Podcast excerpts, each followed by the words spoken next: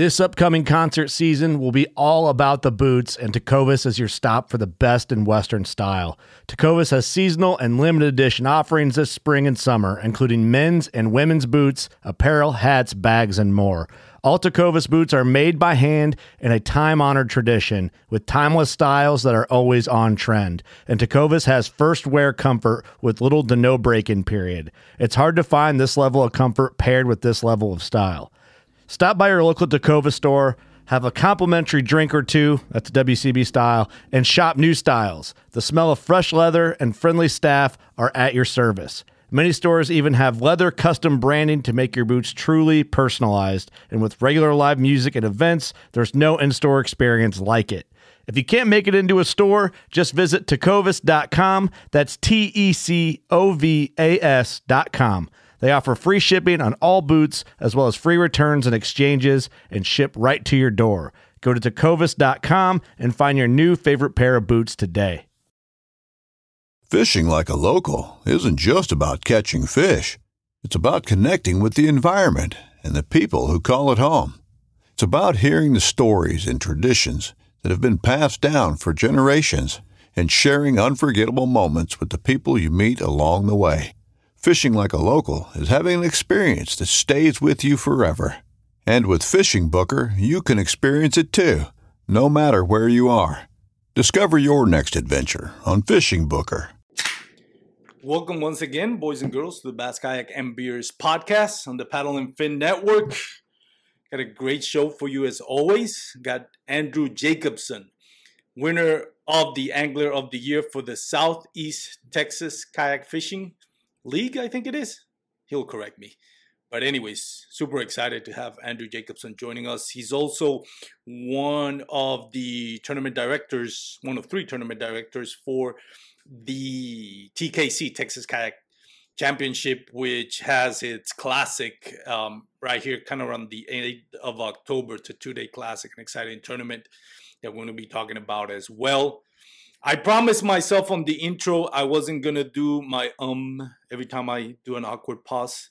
So I'm trying to get better at this whole monologue intro. This is not something I enjoy doing my monologues intro, but I do it for you guys so I can plug in the commercials we need to plug in for waypoints and kind of make it run smoother.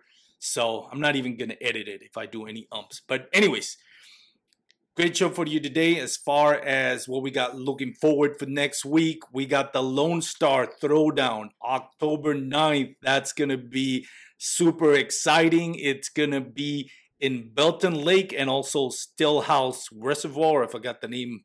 I know it starts with Stillhouse but that's going to be an exciting tournament. October 9th i am so hoping i wish i could have been there but i got family. Got my mom visiting from puerto rico that weekend so i need to spend time with her. We'll see if i can move things around and still make it but man oh man is that going to be exciting and whoever wins it i'm sure i'm sure i'm going to try to get him on the podcast so you guys can listen to that one because that's another exciting tournament and i'm that you know comes every year at the same time here in Texas, and everybody in Texas loves it and looking forward to it. At least everybody that's involved in kayak fishing. But anyways, that's what we got for you today. We're gonna bring Andrew Jacobson in a moment, but first we'll go to a quick commercial. We'll be right back with Andrew Jacobson.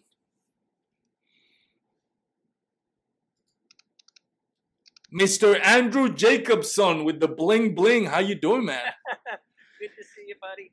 Um, yeah, check this out. It's uh, quite heavy, by the way. Um, I, I, wasn't quite prepared for how heavy it was going to be, but uh, I don't see how those rappers do it. Quite frankly, man, that is uh, that's like a sol- is that solid gold and diamonds? it's, it's got to be. Uh, you know, SETX KBL goes all the way out.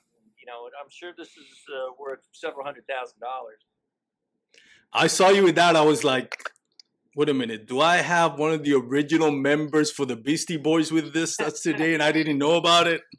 nah, I'm like Vanilla Ice's crappier old geriatric. I'll wear it. I'm gonna wear it proudly. So hey, word word to work, word to church, man. You wore that thing proud, man. Congratulations. I get some weird looks, but I, I'm, I think I'm gonna do it quite frankly. Just, just, just, sure. just be careful what neighborhoods you were though. You don't want to, you don't want to get look and looking at the barrel of a gun there for for that though. Nobody's taking my chain. Nobody's taking No. chain. Definitely not, man. Uh, But joking with all that, you know, before we move after, that was cruel on my part. I'm sorry about that. But looks good, man. Looks good. Anyways, congratulations, man. Yeah. Uh, Southeast Texas kayak fishing, right? Yeah, Southeast Texas Kayak Kayak Bass League. It's uh, quite a mouthful. We call ourselves the Alphabet Crew, just because there's so many consonants in there and vowels. And E SETX KBL, run by tournament director Chris Morales, awesome guy. Uh, good bunch of folks. They're out of uh, the Houston area for the most part. I'm a little bit of an outsider. I'm from the Austin area, but uh, I've been fishing them so, every single event from the outset. Uh, you know, it started in three years ago. Haven't missed an event. Good bunch of guys. First time winning the Angler of the Year with them? First time, yep. Uh, you know, I, I've been in the running, but uh, I was never as close as this year.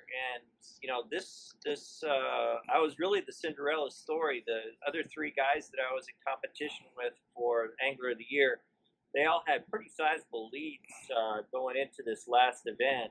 Um, the, the two lakes we fished were Athens on day one and uh, Palestine on day two, or Palestine, or Palestine, I think is how they pronounce it. Uh, and everything had to go right, and fortunately, it did in my case because I thought for sure, you know, I just had kind of a, a mediocre day uh, on on the second day, and I thought, well, that's not going to be enough. But so few people did outstanding that I, I, I slid right in there, and just enough spacing between me and the other guys to where I came out on top just by a single point in the AOY standings. I mean, Wow. Did you actually won the tournament on the the two day tournament? Fifth. I came Fifth. in fifth. Uh, and I was all alone in fifth. The, the guy ahead of me was like nine inches ahead of me in fourth, and the guy behind me in sixth place was like seven inches behind me. So, uh, all alone in fifth. I, I won a little money there, but the, the big thing was taking home uh, the Angler of the Year for SETX KBL. And also, I, I got a, a great trolling motor, so I won't have to wear myself Nice. out uh, paddling around like I've been doing the past uh, four, uh, you know, past ten years or so. Alan Cox who actually won that tournament, Yeah. didn't he? He did. He did. Oh, And, uh, congratulations to Alan. Andrew Middlebrook uh, came in second.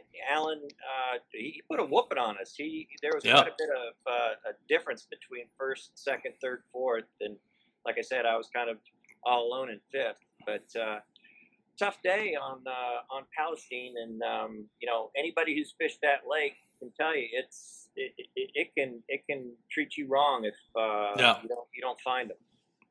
Yeah, Palestine this year has been. I mean, it's been tough, man. I fished it for the TKC. You were you were in that tournament as well. I, I. I- I. Yeah, I I managed to catch two, but man, oh man, it was a tough one.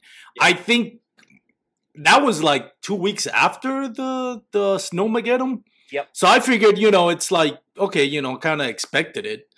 Um, you know, fish are still trying to get used to. I guess something that what probably many of those fish have never seen before in their life. Well, So Palestine's a, a, a pretty shallow lake, you know. yeah, overall. it is. very stained and it, it tends to be shallow. So um, I, I I had trouble finding them during TKC. I thought what I was throwing was going to work. So you know that kind of colored my impression of how the day was going to go for me uh, last Sunday.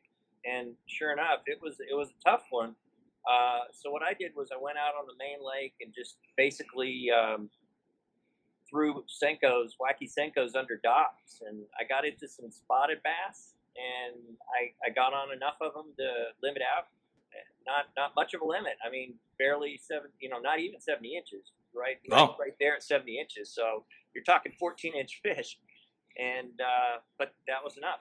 Uh, you know, none of none of the other three competitors were able to fill out their limits for for uh, day two, and you know what they say. You, you know, you got to limit out if you're going to win. Yeah, no, I they've said it before and uh, trying to you know they say separate the men's from the boys, but nowadays you know there's a lot of ladies out there competing, so we kind of like be politically correct, say Well, separates the the adults from the child, I should say. But yeah, Yeah. two day tournaments definitely do that.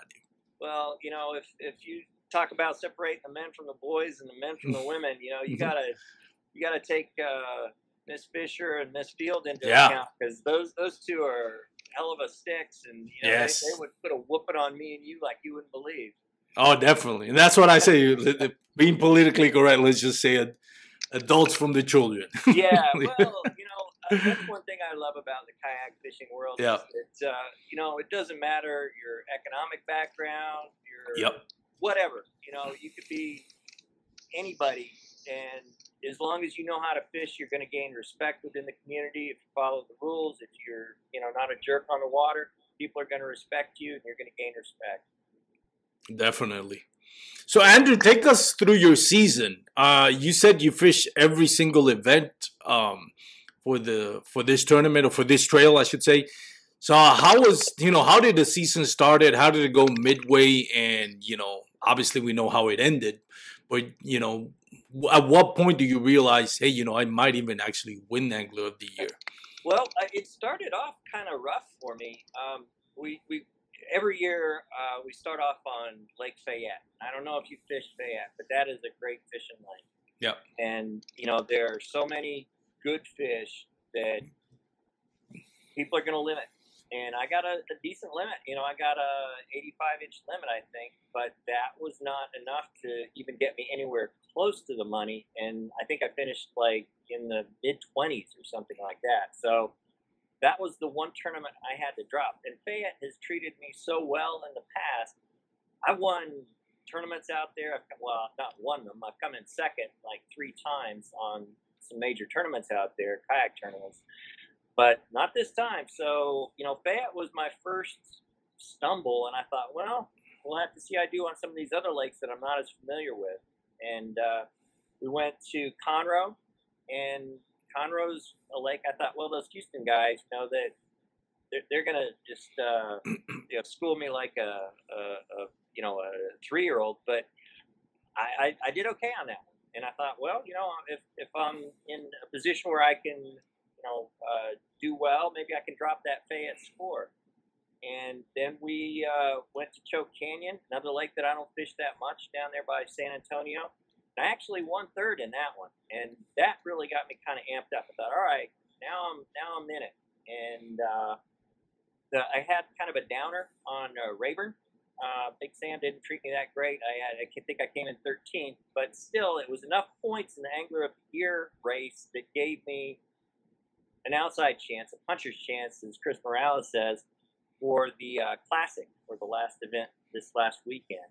And uh, things came together. Uh, you know, my day one we fished Athens, which I really like. That's that's a fun lake. It is. um, everybody launches from the same launch spot. Uh, a lot of vegetation. Um, you know, I, I I knew that the way that the fish had lined up for me during uh, my pre-fish that if I wanted to really do well, I was going to have to focus on the schoolies. I thought I had that figured out, but they didn't show up until pretty late in the day. I got one really good fish in the morning throwing under docks. I got a 21 and three quarters uh, pitching a Senko under a dock. Uh, I got uh, you know a, a smaller fish uh, to go along with that. And then late in the afternoon, I, I hit the schoolies with the jerk bait, and uh, that was it. I, uh, I I got my mid eight or well low eight, eight two and three quarter inches, and this was a totally blind tournament. The tournament director decided he wasn't going to have anybody seeing anybody's scores. And so I didn't know if that was a good day, a bad day, but I had the feeling that it was kind of a okay day. I think I came in ninth overall on the day. I didn't know where that was, but I knew it was okay. And like, you know, the, the adage goes, you don't win a two day tournament on day one, but you can sure lose it. Yep. And uh, day two, we went to Palestine, and boy, she just put a whooping on a bunch of folks. I got my my uh, small limit by throwing senkos under docks, and um, I got into some spotted bass, not big ones, 13, 14 inch fish, but where you can find one spotted bass, usually find another one. Yep. So I was pulling those spots out and measuring them up, and I, I actually finished my limit out faster on Palestine than I did on uh, Athens. I got got my limit around noon, and uh, I I, did something stupid. I, I submitted a fish and I didn't uh, confirm that it went through. And then I had some fish that uh, would have not really uh, added to my uh, score, but uh, I didn't know it. But one of my uh, bigger fish didn't didn't make it, so I was just throwing those back, and that would have uh, increased my my uh, overall score by a little bit, not much. But I ended up with 69 and three quarters on day two. Went back to the ramp, took my boat out, sat around waiting for the rest of the folks to come in. I was kind of deject, dejected, you know. Even in the morning, going in, I thought, you know what? I really needed, you know, as an outside dark horse candidate, I really needed to have a good day one on Athens. I didn't have that. Uh, you know, I got my limit on day two, but I didn't get a big limit. I needed to have one of those two things happen, either a good day one or a good day two. I had two just kind of mediocre days. But when Chris called my name as Angler of the Year, I beat the, the number two guy, Ruben Martinez, by a single point. Uh, and Wow. it's crazy because, you know, all the fishing that we did all year long, uh, four, diff- six different lakes, uh, all the time that we spent on the water, one lousy 12 inch fish for any of the other three guys that I was keep, you know, competing against on day day two on Palestine would have changed the, the uh, standings remarkably, and I wouldn't have won. Uh, some of the people that were interposed between me and the people that finished below me in the Angler of the Year, if they hadn't done better, I mean, any number of things could have happened that would have Yeah. prevented me from winning. But it just it happened the way it did, and I and I you could have floored me. You could have just knocked me over with a feather at that point. And I I probably rambled and stumbled through my acceptance speech, kind of like I'm doing right now. no, you- it's a great content, man. It's the. I mean, I'm sure that's what the listeners want to hear. All the stories, all the behind the scenes of your, you know, how you got to where you you got, and it's interesting because when you think about, I mean, I know I'm going to be biased because I live in Texas and I love Texas and I love Texas fishing. But truly, we have some of the best anglers in the nation here, and maybe not all of them were part of the Southeast Texas Kayak Bass Fishing League. But I mean, there's some really good anglers at that league. I've seen the standings on it, and you guys have some hammers there as well. I mean, I mean, people always think, and rightfully so. You know, we talk about Guillermo Gonzalez, Matt, Matthew Scotch, all very deserving of all the accolades what they've done, especially what they did on Pickwick. But other than that, I mean, local trails here have some. I mean, Slay Nation has guys like Christian, Matthew Wallace, Matt Biles that you will never hear, but they're local hammers. Same thing with the Rolando Nandin. You know, he may not be known nationally, but he's another great angler. J.R. Maccabee, Yep. um, Jeff Isham. I mean, you the list, and I apologize to the ones that I haven't mentioned. I mean, Oh, there's yeah. a long list of great anglers here. Mark Pendergraph, almost forgot about Mark Pendergraph there for a second. Possum I compete against, you know, the guys in cats. I compete against the guys in E SETX KBL. I don't have the opportunity to fish against the guys from North Texas or East Texas the way I'd like to, as much as I should. I don't know their names as well as you do, but I do know their names, and I know that uh, you know, when we get together here for the throwdown in the next few weeks, it's going to be a blast because it's going to be Yeah. And uh, you know, if you're from out of state and you can make it in for that, please do because you'll, you'll get to see some real sticks on display, and it's just Yeah, fun. it's the throwdown is not just a great tournament. It is also like a celebration for Texas kayak fishing, exactly bass exactly. fishing. It's it's such a fun time. There's gonna be great anglers, uh, um, great also content creators. I know Brandon Mays from that bass fishing dude is gonna be, and the other anglers that do a little bit of content creating kayak fishing gonna be there. I mean, it is it is a celebration of Texas fishing for sure. Texas bass fishing, I should say, and it's such a great time. Anybody, if you live around the area and you want to drive down, do the drive. It's worth it. It's a great time, and it's two great lakes, Stillhouse and Belton. I mean, we had Belton at TKC. I know you you, being part of the TKC um, tournament directors. That was another great. Rolando Nandin actually won that one. Yes, he did. Yes, he did. Rolando's uh, real stick, and Yeah. the, there there are quite a few uh, sticks in Central Texas, South Texas, you know, San Antonio area, Austin area.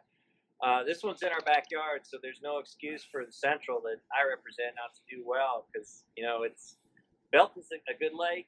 Um, Yeah. It's uh, a little bit more, I would say, um, bluffs and rocky, whereas Yeah. uh, Stillhouse Hollow, you're going to see a lot more hydrilla. It's a very clear lake. Uh, you can you'll, you'll definitely get a limit, you know, in either lake, but uh, I don't know. It, it, it'll it'll really kind of boil down to who can get on the big ones. Yeah, still has a lot, a lot of grass over there in some A lot of areas. So. Yep. even though they're next to each other, they fl- I wouldn't say fish completely different, but I mean it is different. I mean the approach that you're gonna, the game plan between one or the other, um, could vary drastically.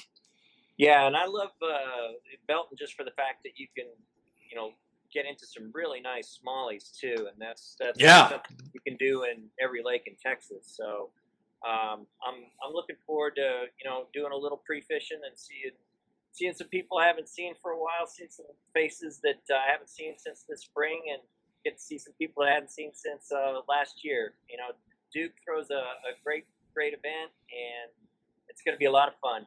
Um, like I said, it, it, it's kind of like a, a party with the backdrop of a tournament going on. No. And speaking of that, uh, you just mentioned Duke Tran. I mean, we one of the things that we have here in Texas is we have a bunch of great tournament directors, and I don't know all of them by name, so I do apologize for the ones that I'm um, I don't mention. But obviously, Chris Morales, one of the better known. Patrick Malone also has done a great job here, and we wish Patrick Malone and the whole Malone family the best. By the way, um, you're working with TKC, Duke Tran with the Northeast, no, North Texas kayak fishing. I mean, we're blessed with having such great people doing a great job as tournament directors. And we were talking about it on the pre-recording. You know, tournament director is one of those jobs where the less your name comes up, the better you're doing.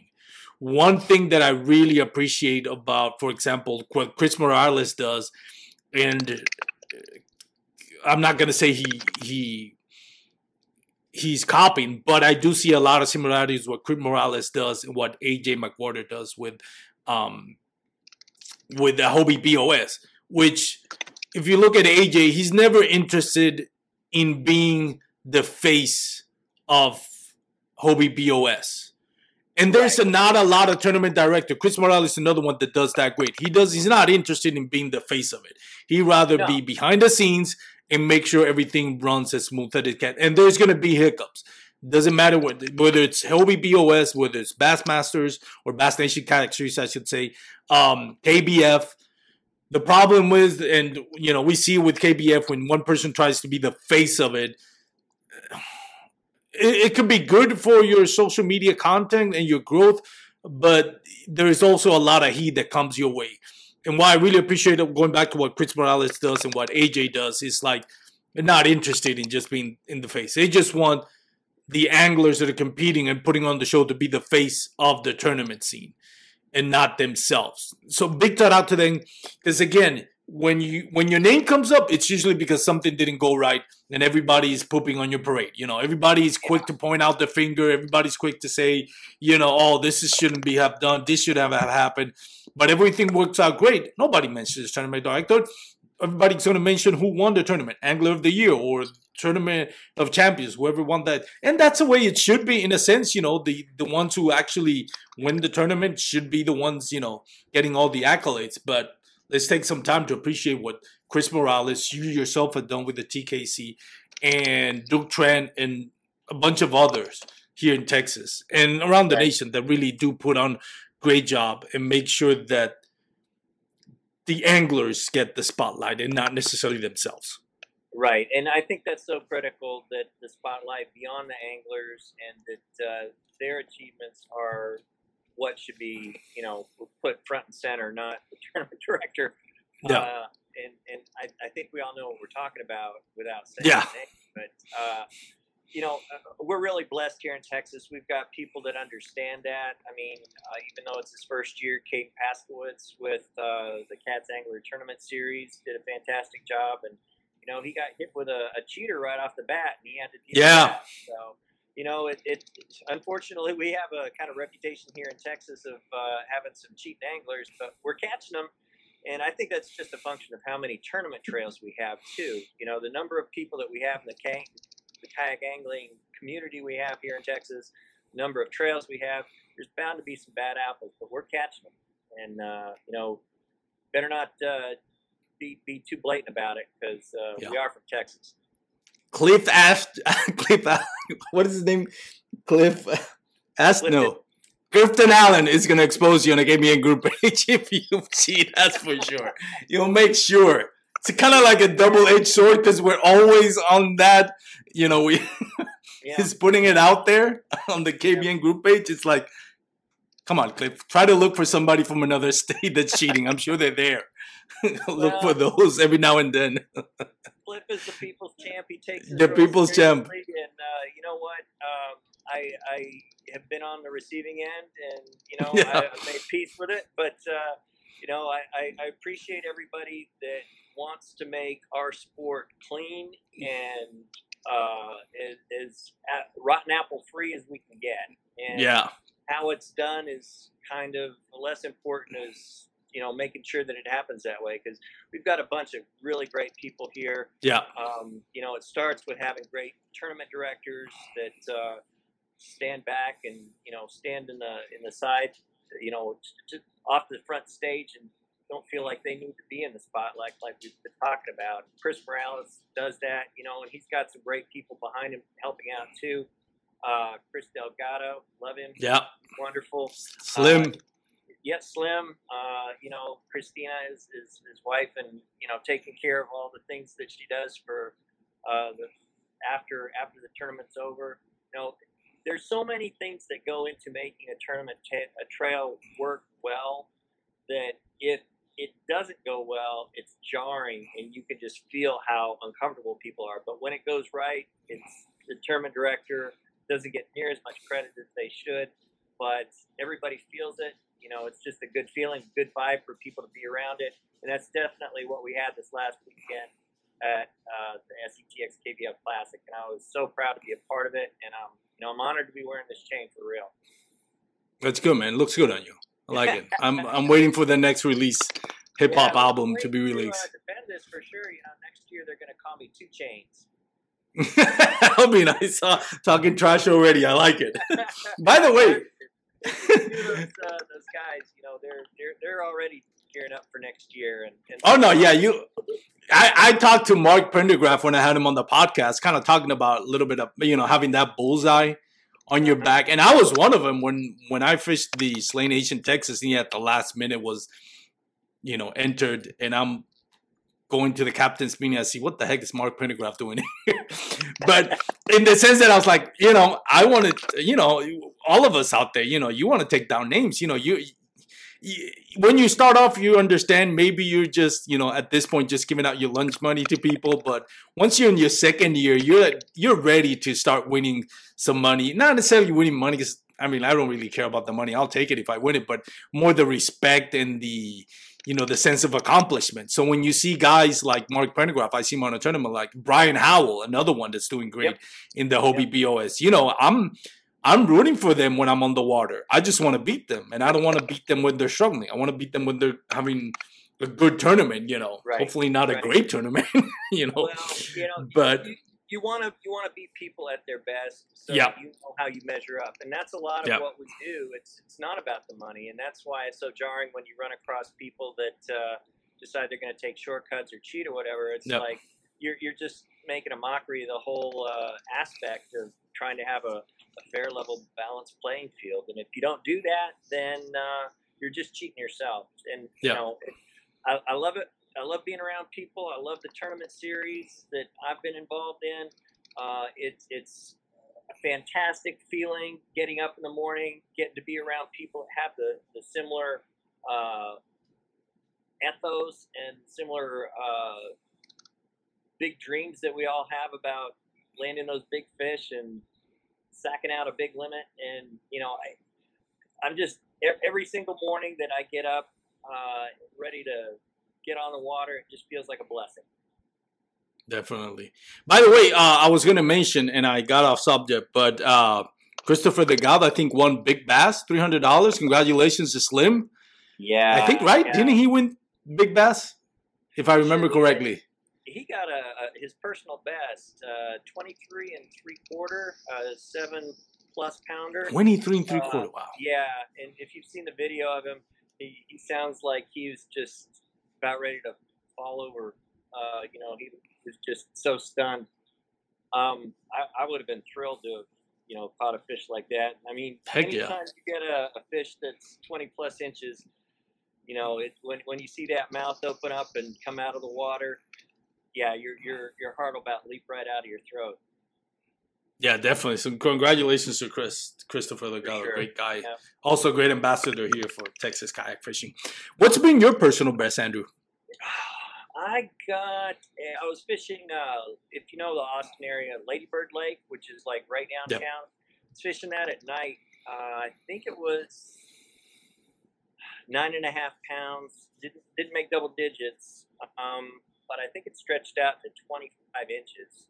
Wow. Uh, yeah, it, it was a monster. It was it was just fun fishing though, so it didn't really count for anything. I had a good one during the cat series on uh, Lake LBJ. That was a 24, 24 plus. I can't remember exact. That went eight pounds. That was my best tournament fish. I've had some good tournament fish, uh, and which is kind of uh, out of sequence with what I typically throw. I mean, I'm I'm, I'm a Senko uh, finesse kind of uh, work an area so completely thoroughly that uh, if you come after me, you're, you're probably not going to catch too much. So just any fair warning about anybody who wants to uh, potlick any any water that I'm on. Um, but yeah, uh, my style is not uh, power fishing. It's more finesse. It's more you know drop shot, wacky rig. Um, you know, work uh, work an area until it's completely done. You know, and there's something to be said about that because some of us as guys, I mean, like, I started doing, you know, that's finesse fishing because, you know, once you start off, usually you, uh, you know, from unless you're like Jeff Isham, which was born, came out of the womb with the with a bait caster apparently because Yeah. I, I think he said he's never thrown a spin spin cast before. I was shocked when he said that on the podcast. I'm like, we never thrown this like God.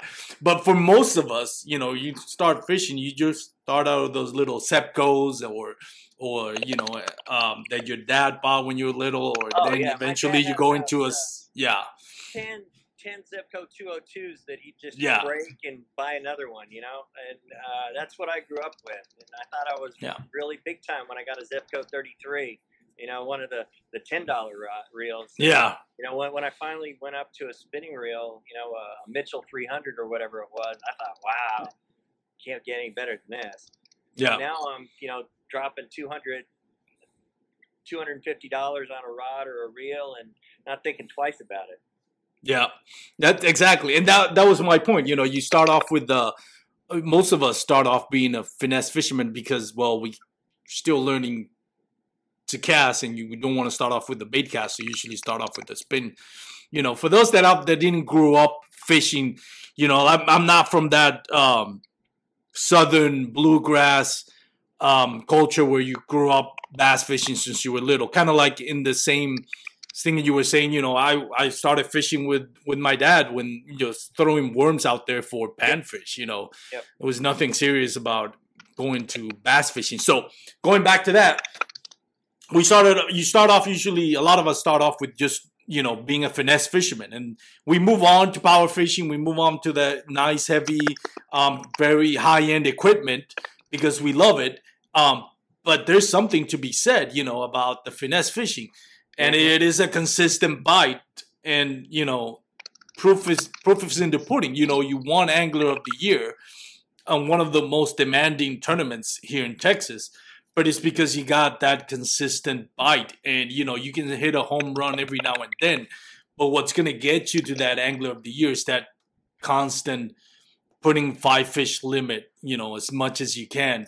It, a lot of times it's not going to be in the 90s but if on every tournament you're putting five fish you're giving yourself a chance of winning an angler of the year race you know? And for those out there that oh i don't like you know finesse fishing that's fine I don't like finesse fishing as well, but the reality is, you know, once you can find that happy medium of what you like doing, what you really don't like doing, but being able to put it in effect where where it's beneficial to you when it you know applying that technique even if you don't like it at the right time at the right lake at the right moment you know could bear fruits of you know like yourself winning an angler of the year yeah for sure and i mean my background uh, you know uh, I, I was exposed to fishing up in minnesota uh, where I, my, my folks are originally from and you know up there it's all about northern pike and walleye yeah. and largemouth bass are kind of like, eh, you know, they don't have the, the spotlight the way the, the other fish do.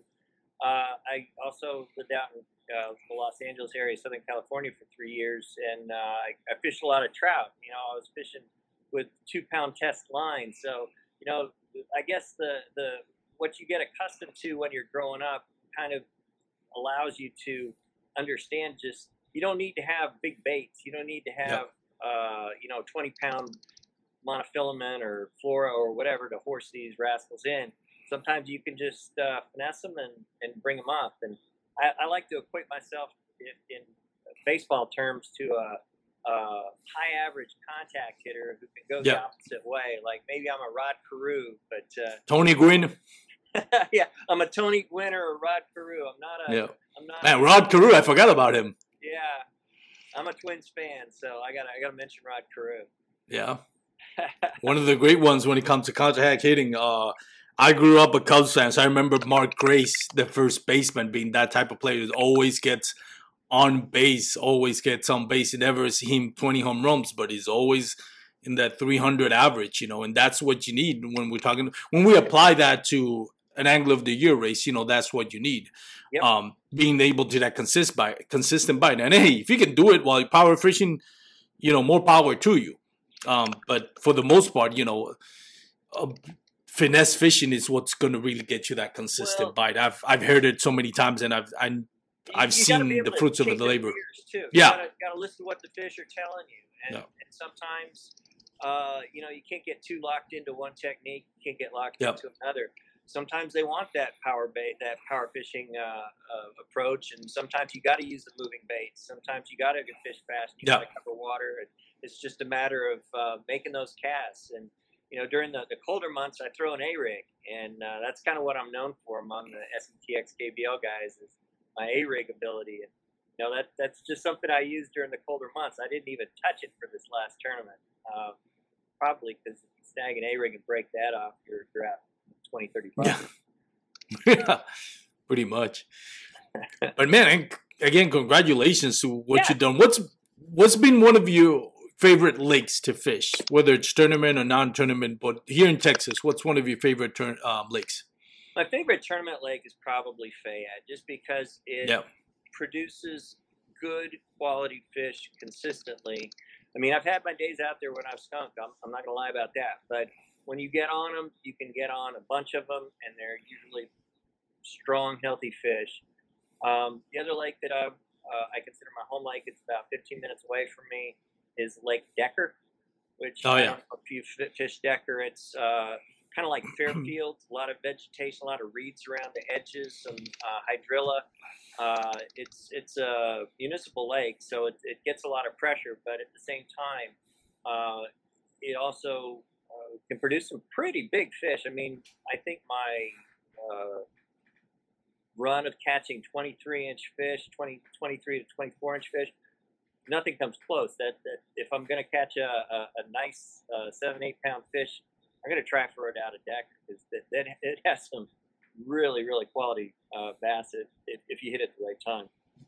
You mentioned something I kind of want to touch on because I've mentioned on the podcast before, but you used a term that maybe a lot of people are not familiar with. You said municipal lake. What what do you mean when you say municipal lake? Well, just a, a lake that's within the city limits. Yeah. Uh, you know, gets a, a fair amount of pressure. Uh, you know, you're going to be sharing that lake with uh, recreational anglers, with people uh, out there just paddling around, having fun, and some people at the ramp are going to know what they're doing, and some people aren't. I mean, East Texas, you're out there to fish for the most part, and Yep. uh, you know the people at your ramp you're going to see are, are there to talk about fishing too, and you know, we get some strange looks when we're out there on the kayaks in East Texas. You know, they're looking at us like, "What the heck are you guys doing using our ramp? Why don't you get off our ramp and use the, the shoreline like you should be doing?" Hey, I paid five dollars. I'm going to use that ramp. Yeah. Anyway, sorry if I got off on a. Uh, No, I mean you're right. Uh, you- you're absolutely right. You know, we, we try not to take too long, obviously, on the ramp. But yeah, I mean, you get paid five dollars, you have as much right. Um, you know, you try not to hug the all the time and you know and make a line. But yeah, Right. you have the right to use a, a ramp. Go ahead if it's more if it's safer for you, use it. Use it. Um, and like you said, uh, some lakes there's, you have no choice but to use the ramp, even though you're in a kayak. And a lot of times it's, it's the tournament rules. You know, you some tournaments out there they'll be specific. You can only launch from a public ramp, even though you're in a kayak. So you got to follow those rules as well. But yeah, I mean, de- definitely, I I like you. I I wanted to get your thoughts on what what you meant with a municipal lake. I usually call them like city lakes, but uh, for those that are not familiar, that's what we're in Texas, and I'm sure other parts of the country use that term municipal lake. It's those city lakes there. It's more recreational than um, than bass boats. You'll get the occasional bass boat fisherman, but you know, if here in Texas, uh, for Central Texas or North Texas, Dallas Fort Worth area, talk about the Lewisville, the Ray Hubbards, you know, Joe versus Pool, Lake yeah. Joe Pool Lake, you know, all those Yeah. versus, you know, like the Lake Forks, and I've mentioned it um on my podcast, and I that's one of the things that I love about East Texas. You got a lot of those country lakes that the whole town, surrounding towns, are just revolved about that kayak fishing podcast. I mean, kayak fishing or fishing, bass fishing culture, I should say. It all revolves around it. Like Lake Fork is just one of the things about great at it. It's just everything, every every surrounding uh, town or city around the lake is just revolves around fishing and bass fishing. Yeah, one of the things I love going about, or when I go to East Texas fishing some of those lakes like Rayburn and uh, Palestine and Athens, anybody you meet at the ramp, they're going to have a conversation with you about your kayak because Oh, yeah. you're kind of like uh, an alien from another planet. They want to talk to you. I mean, I, when, when I was in the uh, the ho- the hotel parking lot uh, for this last tournament, I had several people come up to me and start asking me questions about my kayak and what I was doing there, and what lake I was fishing, what I was going to do. It's it's you're right. It's just a whole culture, and everybody's immersed in it, and they, they couldn't be more friendly too. And that's uh, that's the other thing I love about fishing is just the conversations, the people you meet, and uh, the friends you make. Yeah. And once you're on the water and you're fishing, even if you don't catch anything, you know, people are just in a nice mood, you know. They just they're just friendly. Yeah. They want to talk to you. They'll they'll talk to you. They'll ask you how you did and what you catch them on and you know and stuff like that. And it's nice camaraderie. You get to have good or you know, what's the word I'm looking for?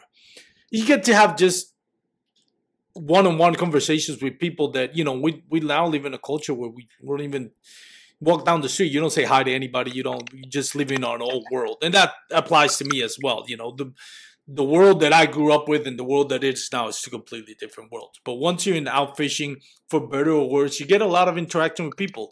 Not always it's gonna be nice, you know. Some people don't like fishing at their spot, and you know maybe somebody run into some inconsiderate glitter boat captain. but for the most part, you know, you get a nice conversations with people on the water because you know for the most part everybody's in a good mood. You're on the water. Well- You're not working, so and and that uh, kind of jarred my memory here uh, about uh, Palestine. You know, there were two big bass boat tournaments going on at the same time as ours, uh, and I didn't have any problems. I mean, maybe some folks did. I don't recall them hearing too many conversations. I mean. Uh, John B from the Guggen squad was out there. Uh, there's some other big names that were out there from some of the other tournament series, uh, MLF, and uh, you know some of those other series.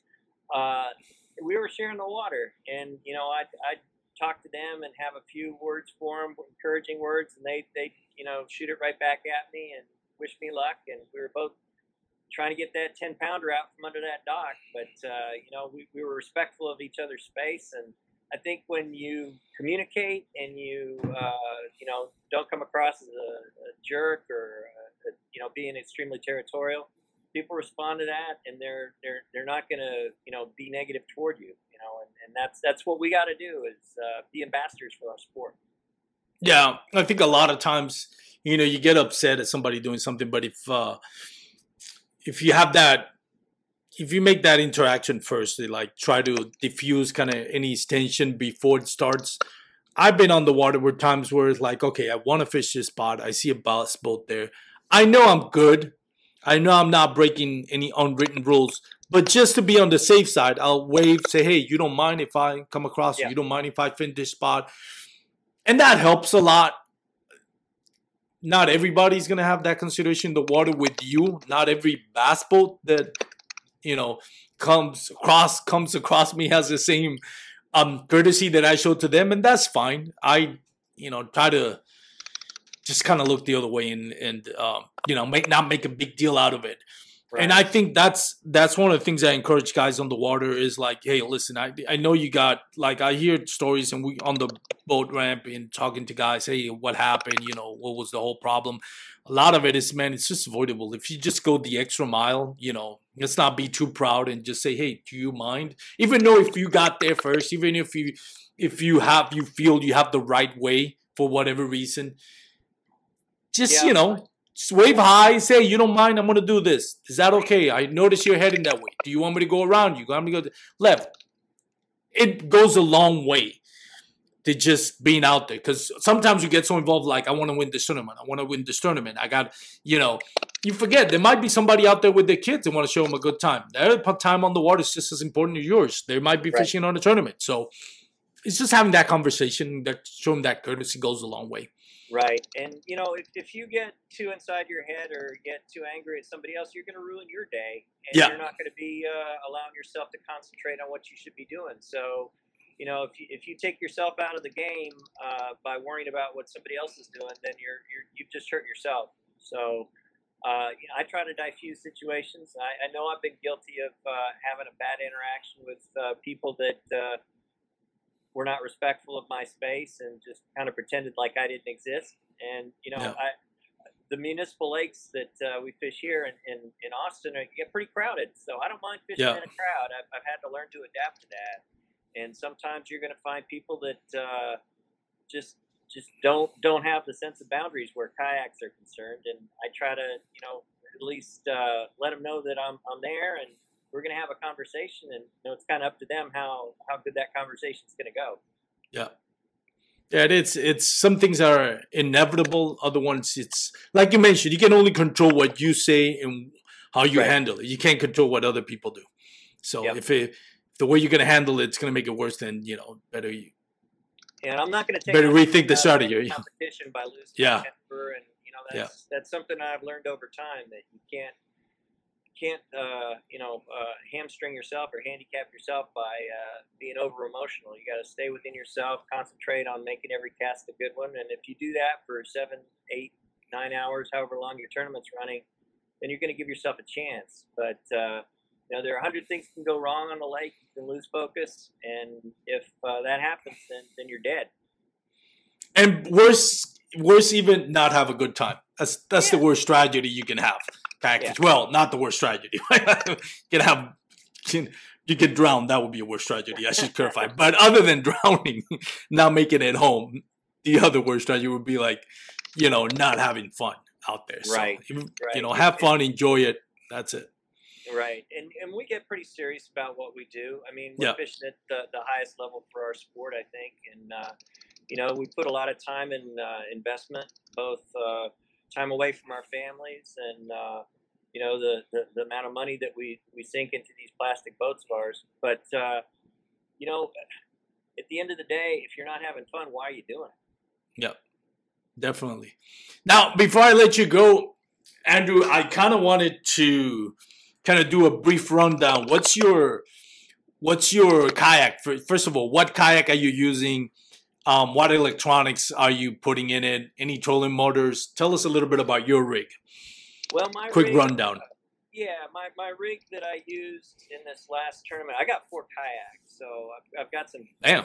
some options. But uh, the ones that I use primarily, uh, a, a native Slayer Propel 13, um, and my electronics. I've, I've got it's kind of modular. I just run it along the rails, and then you know can switch it out between kayaks if I want to. Uh, it's uh, Lowrance HDS uh, nine inch screen.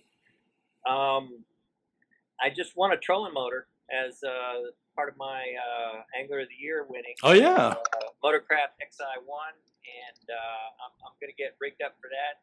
Uh, that may change my opinion of uh, people who use kayak or uh, uh, you know fish tournaments out of uh, motorized vehicles. So I may have to back up uh, on some of the words that I've spoken against them in the past. but uh, you know the, the the sport's evolving. It's getting more and more uh, geared toward um, you know having. Uh, I, I started off in a in a paddle kayak, and I fished out of that for the first three years. Started out of uh, a Tamarack angler, ten footer, and then jumped up to a wilderness ride 135 fished that for a couple years. Then uh, moved over to the native uh, Propel 13. Um, I also have a Diablo Amigo that I won. That's a fun boat. Uh, Yeah. And I'll, I'll paddle that around occasionally. Do a little bit of river fishing on that one. But uh, yeah, it's it's we we uh, I have options, and um, you know anybody who thinks that you have to have top of the line uh, boats or top of the line electronics, it certainly helps. But uh, you know you don't necessarily have to have that to win. Yep. No, definitely you don't. Look at which I had uh, two episodes ago, Drew Gregory. Not saying that the Crescent Kayak's not a great platform, but it's a very simplistic um, kayak. You know, it's there's nothing fancy about it. It's a great product, quality product, no doubt about that. Um, but you know, when you compare it to like a Hobie or a a Old Town uh, Sportsman, you know, Yep. it's a lot simpler kayak, and yet Drew Gregory's, if not the best angler right now, definitely in the top three in the conversation of best kayak fishing ang- kayak bass fishing angler right now, and no electro and very little electronics too. Yeah. What Yeah. speaking of which, what electronics do you use? Uh, Lowrance HDS. Uh, you know, it's. Uh, I, I'm I'm not that great on electronics, but some of the lakes I fish kind of demand that you have to get off the shore and figure out what's going on underneath you. And you know, I'm not I'm not a bank feeder. I, I try to get away from that if I can. I did a lot of that on Palestine just because it's a, a shallower lake, and you know, I think that the pattern right now is docks. So you know. Uh, you can live and die by your electronics. If you're good at Yeah. it, you you know you you could definitely uh, set yourself uh, you know a bit uh, apart from the rest of the pack. Uh, you know, maybe one day I'll get a live scope. I'm not there yet now, but uh, maybe one day. And favorite setup, rod and reel? Uh, man, I've got such a mixed match of stuff, you, know, and I, I try to take out about seven or eight rods when I, I do my tournament fishing, and then switch through them during the day. Um, probably my favorite, uh, and I, I, I use uh, a Senko, a T-Rig Senko on uh, Shimano Chronarch, uh, Mm, and, nice. uh, and a, a Shimano rod, seven footer, and it's it's just or seven and seven and three inches, seven foot three inches. It's it's an older rod. It's not that uh, fancy or anything, but it just feels right. Quality rod. yeah. Yeah, if, if you've got a rod in your hand that just you- you're it feels right, um, it, it, it makes a big difference, you know. And if, if you're fighting with your equipment, then you're not going to have uh, the confidence to to just hone in on, on what you need to do to get inside the fish's head. That's that's you know when you're in the zone and you're catching fish, there's no better feeling. That's true. One last question before I let you do your plugins and thank who you want to thank. When do you take off the chain? When you got home with that chain, and you know you, that night you were gonna celebrate with the wife, did you take it off or did you have it on the whole time?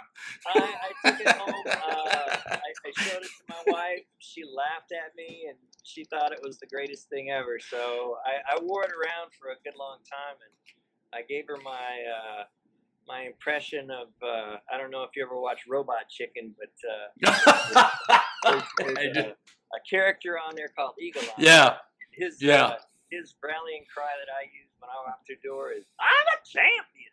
So that's what I to tell her. I'm a champion. All right, so we'll leave it at that then. You know, when when when was the last time you took that chain off. But man, again, congratulations, Andrew. Um, great job. Thanks.